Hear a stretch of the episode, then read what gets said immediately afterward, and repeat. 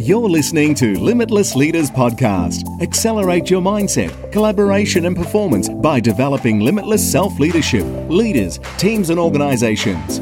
Now, over to your host, Renee Geruso.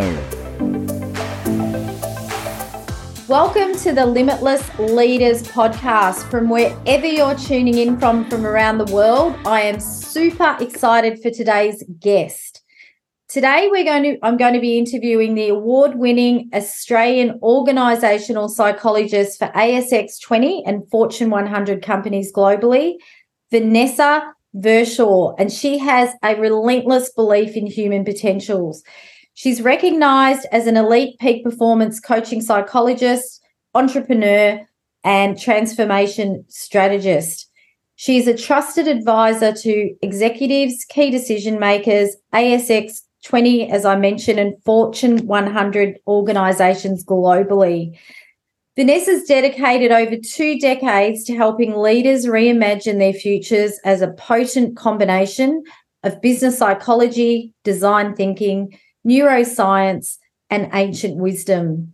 A visionary born with a fire raging within, she empowers leaders to shift their mindsets beyond resilience, adaptability, and big hearted ambition. Um, and has also just published an amazing book called Unreasonable Ambition that we're, we're going to hone in on today. So, welcome, Vanessa. Oh, thank you so much, Renee. Great to be on the show. Yes, absolute pleasure. So, so I'd love to hear, um, you know, have, and it's a big question, but you can consolidate it, how you've got to be doing what you're doing today? Oh, that's a that's a really big question. I mean, you know, it's interesting. I I don't know if you've got a similar story, but I didn't wake up in the morning one day and say, you know, when I was a little girl, I wanted to be a leadership coach and transformation expert. You know, and not. I didn't even know what it was, to be honest with you, until about two decades ago. Um, it's one of those things that was serendipitous and just evolved organically where I'd had a career, actually, a couple of careers, trying to be a lawyer, trying to be an artist, journalist with the ABC, finally going back into psychology, and then getting the opportunity to work with um, a very famous uh, clinical psychologist who worked with Carl Jung. Oh, wow. And uh, yeah, amazing. And um, and then realized that it wasn't for me because I was actually too sensitive. Mm. One, what I was going to do, and someone said to me, you know, people listen to you when you speak. You've got this amazing ability not only to listen and tap in, but you've got this motivating quality, and everyone talks to you about stuff. Have you thought about going into business psychology? And I and I said, what? What's that? Uh-huh. And so through a series of different events, I ended up getting into organizational psychology uh, and making that a career of it yeah. uh, decades ago. Uh, and that's kind of how it all began. And then there's a whole series of other life circumstances that happen, sliding door moments, I hmm. think. But never woke up wanting to be this. It just no. kind of happened. Is, not it? Isn't it amazing how I always say, you know, how have you become you, and how do you continually become the next version? Everything we do leads us to where we are today, and I know when I get asked that question growing up, I think I wanted to be a nun for a week when I broke up with my boyfriend, and then lasted a week. Um, but I wanted to be a performer, a writer, a journalist, and a teacher. And did all the corporate sales and marketing roles, and I'm the same today. I'm all those things are actually what I'm doing, speaking, mm-hmm. you know. So it's an amazing journey. So speaking of leadership, what what do you think? Because we have a lot of leaders and business owners that that tune into our podcast. What do you think makes a good leader, a successful or effective leader? That's the million dollar question, isn't it? And and often I'll, I'll get tested, quotation marks, when I go in to meet a new team for the first time and they kind of ask me this question, which is really interesting to see if I'm, you know, up to date with the latest yeah. management yeah. consulting and psychology um, thinking. But I'm going to say something that might surprise people, and that is there is no one way. Yeah, I agree. You know, I, I don't think there is one way. My my true belief and what I tell my clients is there is only your way. Yeah. And you've got to figure out what that is. What is your unique way of being you Mm. and showing up and find a way to lead with who you are, not what you know, yeah. because the world has changed.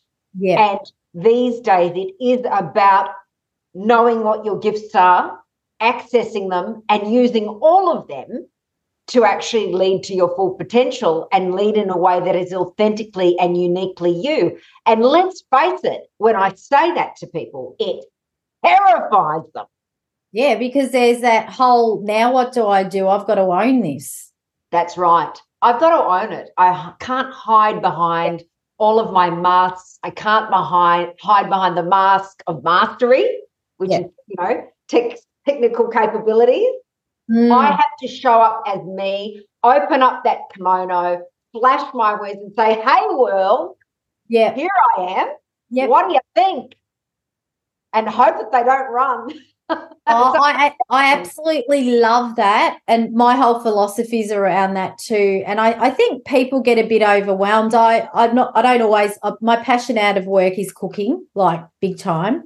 yeah, And I only got to watch a few MasterChef season uh, this year. I don't watch a lot of TV, but I saw them when they got given eight ingredients and they nailed it. And then when they got the open pantry, they were lost. And I just thought of that as a bit of an analogy around, you know, don't follow a known way or a repeated way, find your own way. And you've got to stretch yourself and get out of your comfort zone. Oh, 100%. And I, oh, I absolutely love that analogy, Renee. And that's the case. Yeah. And that's why, I mean, that looking at that open pantry is really what's creating uh, in, extraordinary fear based responses. And this belief from a lot of leaders and a lot of teams and a lot of people at work and in life that I can't do this. So I look at it and I call it the peanut butter, um, the peanut butter jar syndrome, where you know, when you're looking for the peanut butter, you go into the pantry and you're thinking, where's the freaking peanut butter? I want to make a sandwich and I can't. Well, and someone comes over to you, over to you and says, it's right there. Mm, We get overwhelmed in these moments when Yeah. we're confronted by too many choices, the unknown, complexity, you know, rate of change, everything going on in our world Yeah. right yeah. to the point where we become immobilized and blind to Mm. what's in front of us and Mm, also our own capability to make good decisions yeah. in those moments. So, yeah, I call it the peanut butter syndrome. I think uh, I see it all the time. I love that. It ties in with my food analogy. I think we'll have to do a the food analogy book. I think so because I love cooking too. love it. Absolutely love it. But it is, it's um and how are you finding like post pandemic? I mean, last year we were back, especially, you know, I'm based in Melbourne, back out, you know, in the real world, so to speak. But this year I'm noticing people are really back out. Mm. How do you, you know, what are you seeing out there and what are some strategies? Because, you know, there's still this uncertainty. Yeah, I guess there's a two two parts to that in the way I'll answer it. The first thing I'll say to you is what I'm seeing is that uh, there's a default to go back to what we know. Yeah. People are still making the, the mistake, or leaders are still making the mistake of reaching into their existing toolkit toolkit Yeah. to for tomorrow with the same logic that they used before Yeah. and wondering why it's not working. So that's the mm-hmm. first thing I'm seeing that's happening that's not really helping. The second thing is that they haven't really grasped the fact that going through a global pandemic has changed people's priorities and needs in the workplace to the place where employees want to feel cared for. They want empathy, they want connection, Yeah. they want to feel like they matter. And if you go back to old ways again of making tasks a priority and not making people first and foremost top of mind and not driving a human centered culture, then people are going to leave. So, hello. So, mm-hmm. 2nd Third thing I'll say to you around this is that I loved COVID. Now, let me repeat this I loved COVID. Why? I loved COVID because, irrespective of the terrors associated, it showed humanity how resilient yeah. and how capable they are, and how flexible and ambidextrous they are. And my fear is that we go back to the default of fear. Yeah. We don't remember everything that we are and what we became and what we're capable of Mhm. as a result of the forcing function in, in terms of our own evolution that COVID provided. Yeah. It's it's amazing. I, I think, you know, at the start I couldn't see the gift in COVID and I was writing the gift mindset. then I was like, you know what? There is a gift in this. And I agree with you. I think people are going back to deeper core values. Um, and I always say now the world has changed and so have we. So if Yeah. going back to the past, I always say we're in a next normal, not a new normal, because it's always new, but a next normal. Mm. Um, and I think you're right. A lot of people have come back. I'm going to do this, and I'm not going to do this, and I'm going to get balance, and and then it's just all gone down the drain. And I think now with the you know the mental health epidemic that it's real. You know, we're we're one of the highest per capita in the world for mental illness.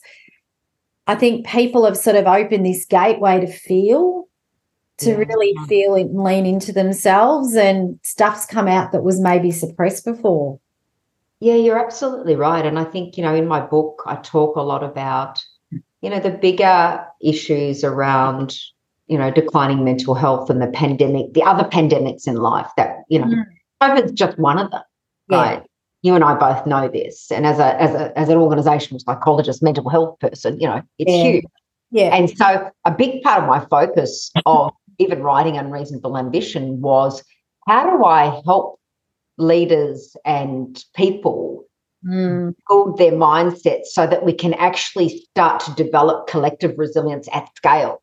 love it. So this is the first of two books that I'm writing. The second book will be more teams based, but it's start with yourself and make sure that you're building your ability to be able to weather any storm in life yeah. It starts with you. So you've got to do the work first, right? And you know this.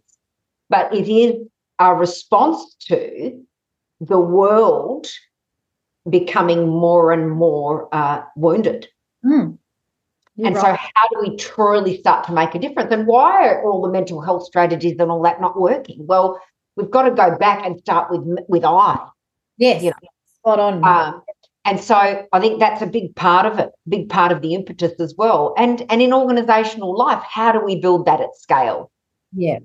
But you're right. It starts with the leader. I, I I have a bit of a mantra: people before process, before progress. Yes. And I you can feel it when you walk into a place and they're like, we're all about the people, but they're not. And They're I not. going. You're right. Going back to the leader because whatever, they do has a cascade effect on the organisational culture. Um, and yeah, I love one of your quotes you sent me, and it so resonates with me. Stop running from the storm, be the storm. Mm. Love that. Thank you. Yeah. So so with that, you know, this is this piece around a couple of things. One, you need to build, get get ready. Leaders need to build themselves for the storm, right? There are and, and there are many storms in life. You know, there. In fact, we get on. We're in the middle of an onslaught all the time. That's right.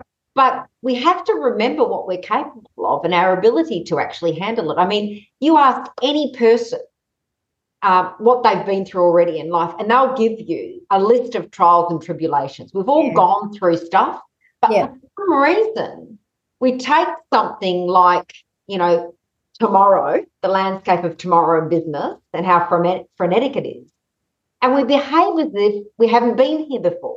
Mm, And we have. And we have. Yeah, totally. why are we reacting like we haven't? What the hell? Yeah. I don't get it. And so, Mm, big part of the book is a reminder to say, get yourself built for the storm, know that you are, Yeah. and go and do it. Go and do it. And I almost had this image in my mind when I wrote that quote. I don't know if you, you, you might not admit to it, Renee. Uh, there's the Marvel series of, of movies and comics, and there's a character called Doctor Strange. I don't know No. you've don't know. No. Okay.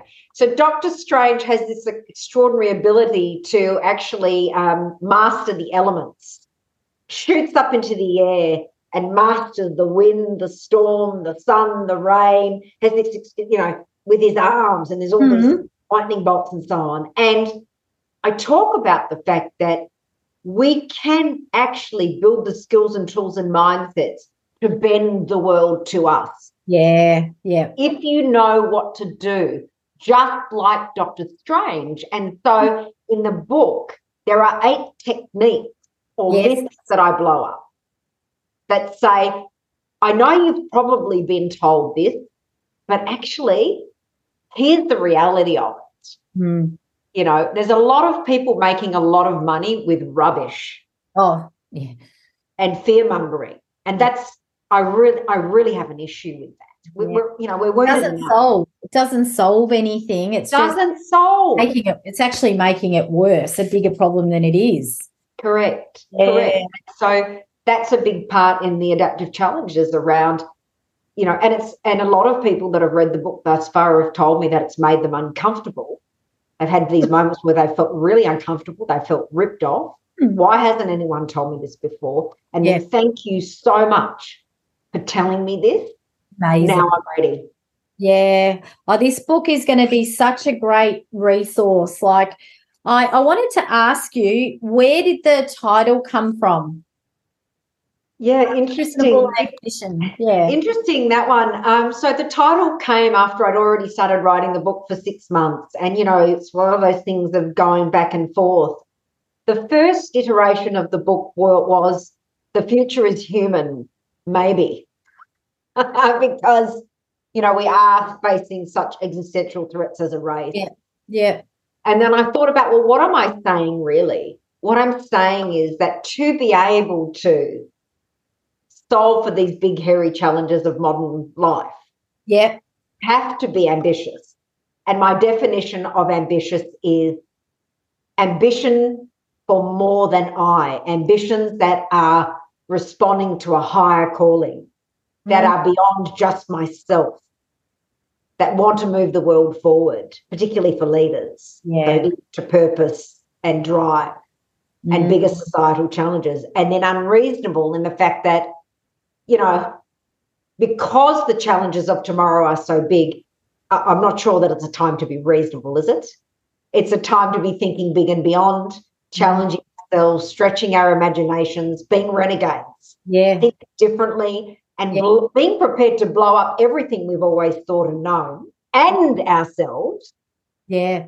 To evolve beyond we think is what we think is possible. And that's why it's unreasonable ambition. I love it's it. Redefinition yeah. of the ambition for the future. Yeah, amazing. And it is, it's sort of letting go of what we've known. I probably know our, our whole branding's around limitless leaders. Um, and people go, what's that? And it's learning, unlearning, relearning, and evolving. That's that's what a limitless leader is. And you're right, we have to not reinvent ourselves, but take ownership, not just accountability I love in your book at the start, I love manifestos. So when I opened it, I was like, oh, I love this. And oh, it's a beautiful manifesto. I won't read it all, but I love this bit around energized by unreasonably ambitious agendas. We are first to lead into the unknown, making it safe for others to follow. Yeah. That really resonated. Yeah. So yeah. important.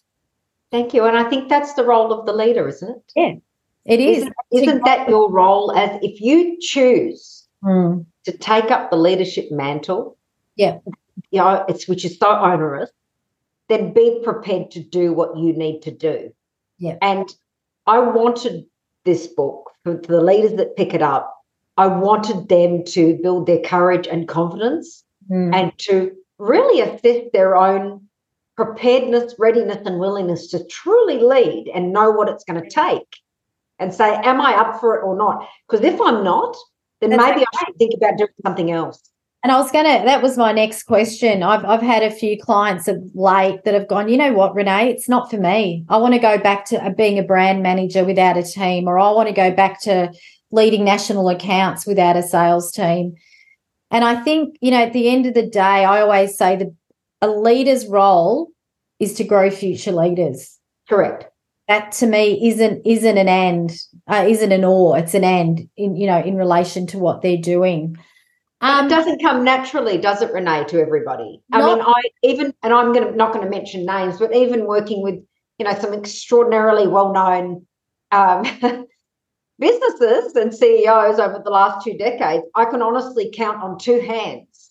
Yep. How many of them truly understand mm. that people have got to come first, like truly, and that make it a priority yeah. Versus tactical, strategy, operational. They don't understand the difference. No, no. It's not a language that is natural. And so a lot of the work is how do we, you know, how do I help them to default to it? Yeah. Because it just isn't their natural position. And then when they're under pressure, they it's do. worse. Yeah. It's and it becomes amplified. Correct it's amplified. That that lack of natural uh, uh, leaning towards human mm.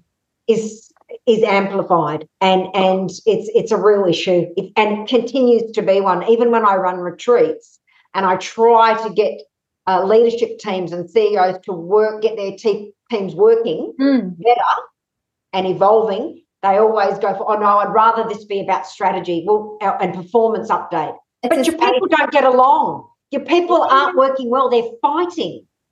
You know, stop sweeping mm. it up. Let's deal with the hard yakka, which is the dynamics. That's right. Because you can't, you can have the best strategy, you can have the best vision, mission, values stuck on the wall on a mug. If the people aren't cohesive, and look, I, I totally agree with that. And I think it even goes back a bit to with, you know, leaders. I do a lot of work on this around being a human being, not a human doing.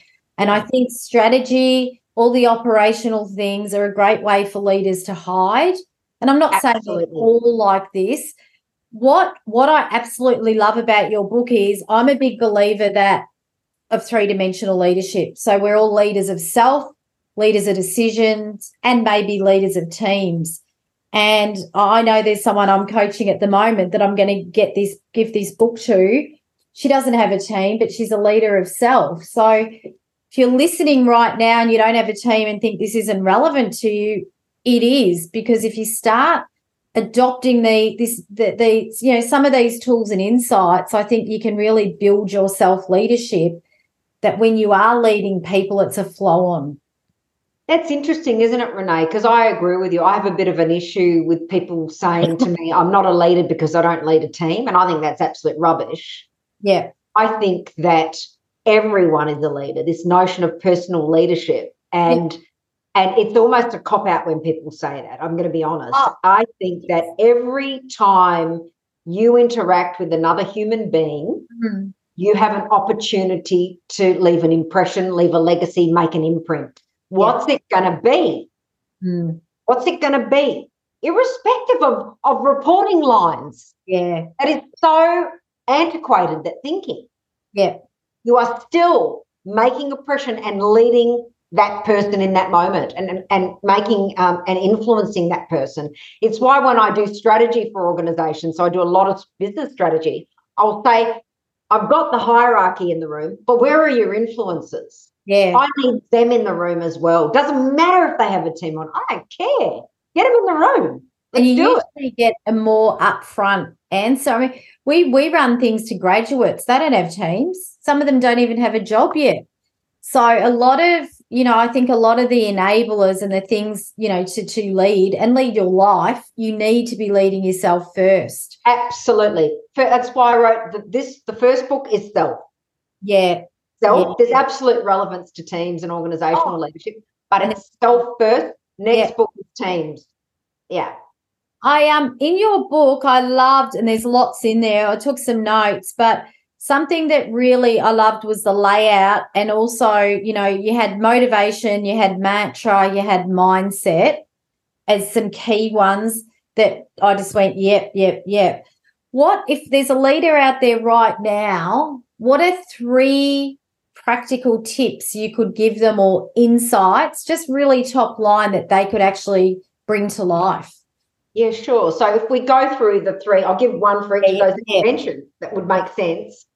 So if we're starting with um, motivation, is you know uh, what's your what drives you? What's your drive? Where mm. did your drive come from? What gives you energy? So you've got to start by answering the question around know what drives you. What is it? What's your ambition? Right? What's your ambition? And then the mantra is you've got to be compelled to care about something that is bigger than yourself. You know, what is it that that gets you up in the morning? Yeah. What is your purpose? So what's your drive, your ambition? What's your purpose? Why are you here? What yeah. does the world need from you?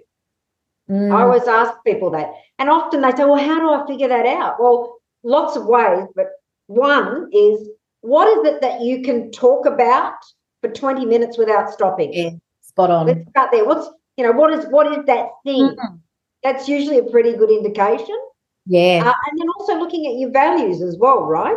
That's, like what do I stand for? That what, what's my what's my guiding star? Yeah. So guiding star, what drives me, values, and then what does the world need from me? Second, which is mantra. And then the third piece is mindset. How ready am I? Do I know what my gifts are? Can I access them? Do I execute? Yeah. Or is there something stopping me? So the mindset is the is the third part. And then the fourth part is obviously momentum, which is all yeah. about okay, making it happen.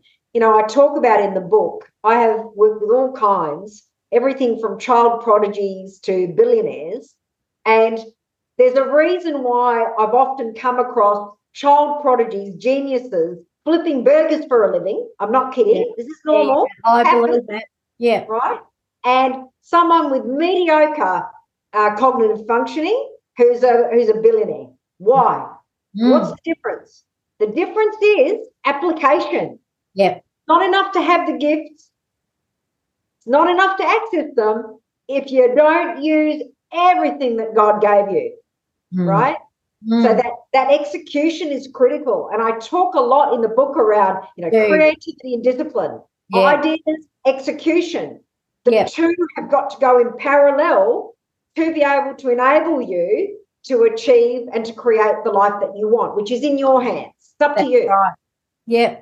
I love absolutely love that. And there's some really pra- I, I love practical things that people can take away and you know bring to life and i think it comes back to knowing is one thing doing's where the magic is right and aligning those things and even values um, vanessa we do a lot of work on that but around your personal values you know versus where you're working do they align if you work for yourself you know do you know what your values are because they're the linchpin to every decision you make and and like you said, what you do and what you don't stand for.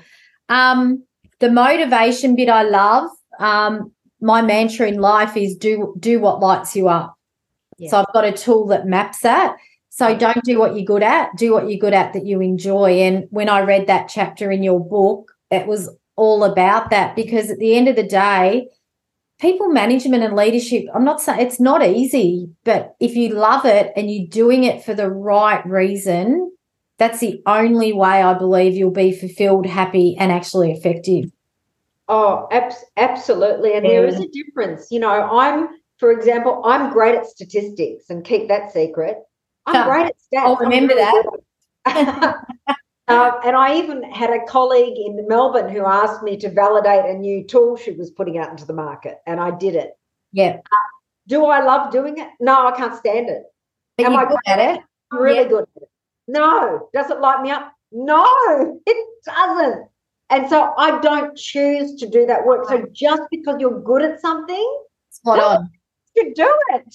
No, and I agree with that. And and you probably have done it because you know the outcome of it will be providing data for clients. So there's an outcome.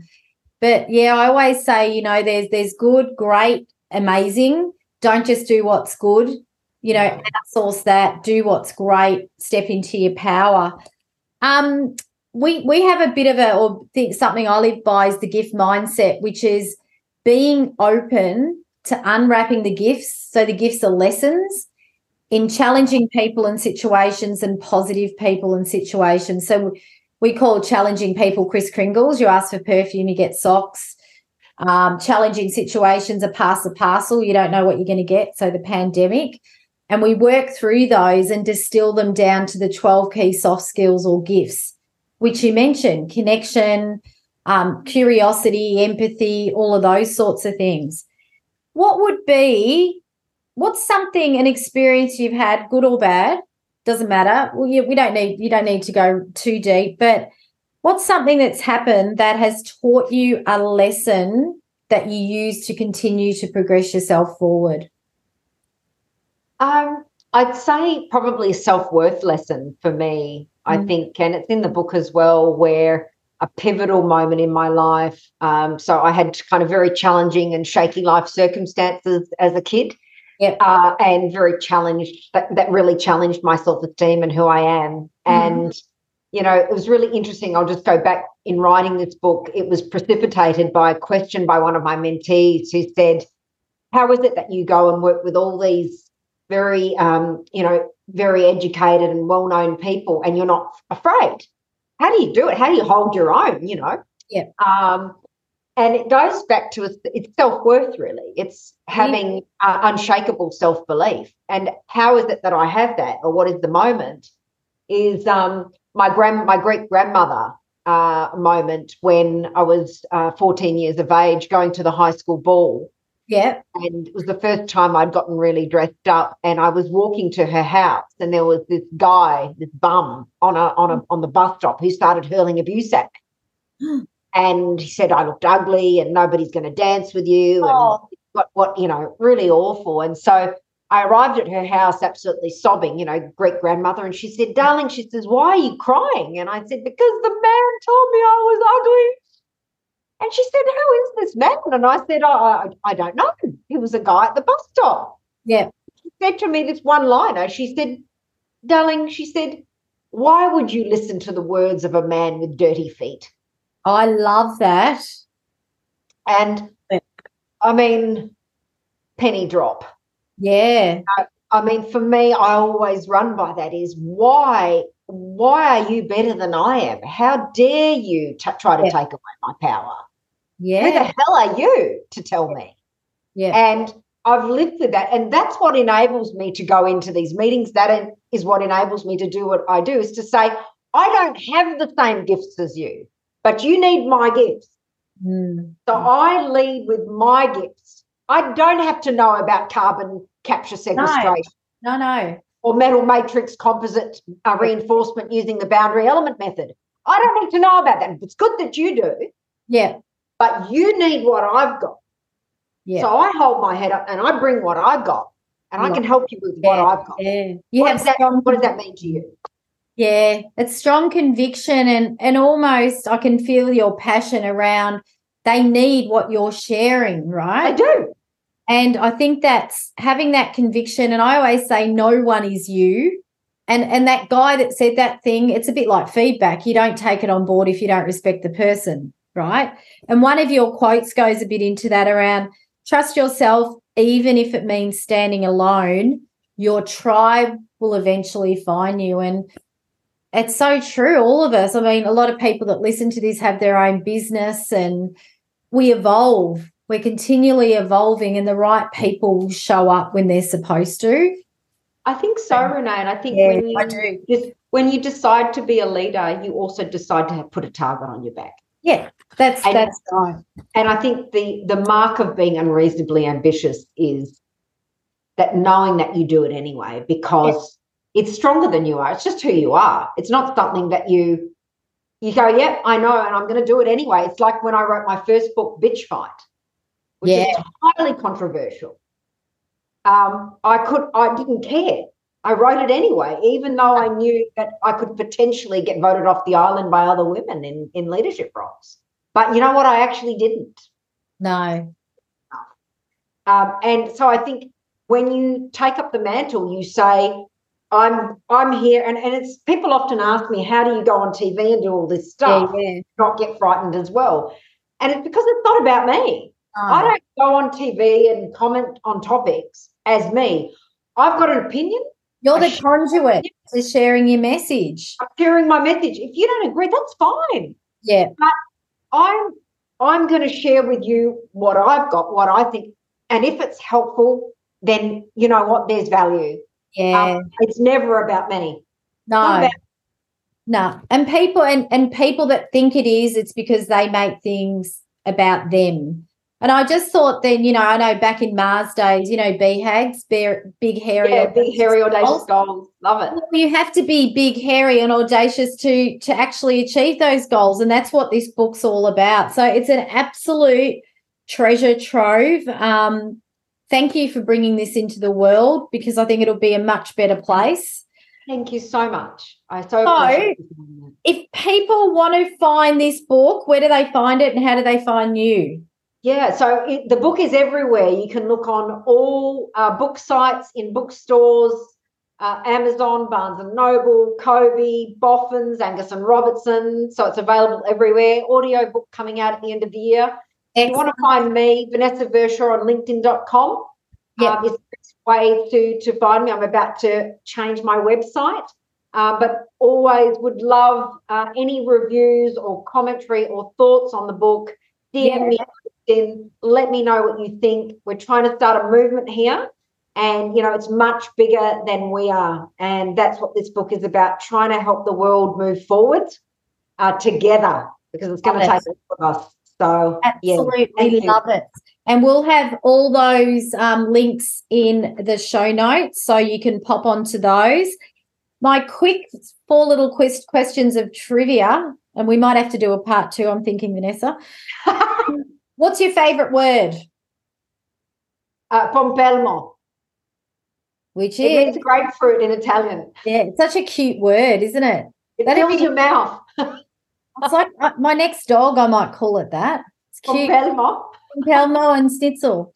Um, yeah, I like schnitzel too.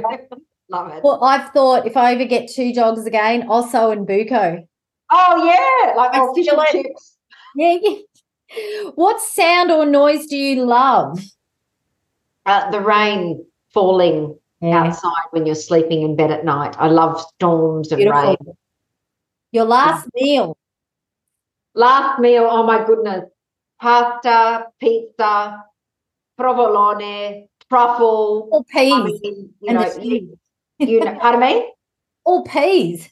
All peas and uh, anything with custard in it. Oh, yeah. I'm a custard fanatic when I eat. I'm lactose intolerant, so I've got to pop the lactase pills, but I Oh. love custard.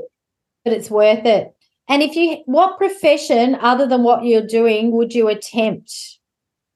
Oh, um, designer, easy, Yeah. interior designer. I, I do it anyway for fun. Yeah, yeah. And I've done a few people's houses, but definitely uh, architect, interior designer. I started off in life actually wanting to be a pediatrician and, and then um, had the grades and got into medicine and realized I have a, I passed out the sight of blood. Oh, So I couldn't do that. That was my number one. yeah. Um, but the other one's definitely, and I might still, uh, interior designer in my retirement for sure. That's what I'm looking at. Amazing. Amazing. I always say, you know, you have your passion projects and the things that light you up and you're very lit up and you know what you're doing. This is where you're meant to be right now. So I just want to say thank you so much for being on the show. Thank you, Renee. Grazie, bellissima. It's been an absolute pleasure. Merci beaucoup. Oh, and those of you listening, don't forget to grab your copy of Unreasonable Ambition by Vanessa Vershaw. Um, love your comments. If you're enjoying the podcast, please give it a five star rating and share your feedback. And as always, open to suggestions for guests. Just something coming up when you listen to this podcast, we've launched our corporate one day cook and connect retreats. Um, so you can jump on our website and have a look, but it's one day, Yarra Valley, Italian cooking class, walking meditation, share a Oh. beautiful meal, and then an afternoon of immersive workshops on reflection, connection, and strategies to re energize. So we're running these for groups of 12 in corporate. So we'd love to hear from you. Thank you from wherever you are chiming in and have a great day or night. You've been listening to Limitless Leaders Podcast, leading from the inside out to develop limitless self leadership. leaders, teams, and organizations. To find out how you can accelerate your mindset, your communication, collaboration, and connection to become a limitless leader, sign up for our Limitless Leaders podcast series at www.reneegiarrusso.com forward slash podcast series. That's reneegiarrusso.com forward slash podcast series.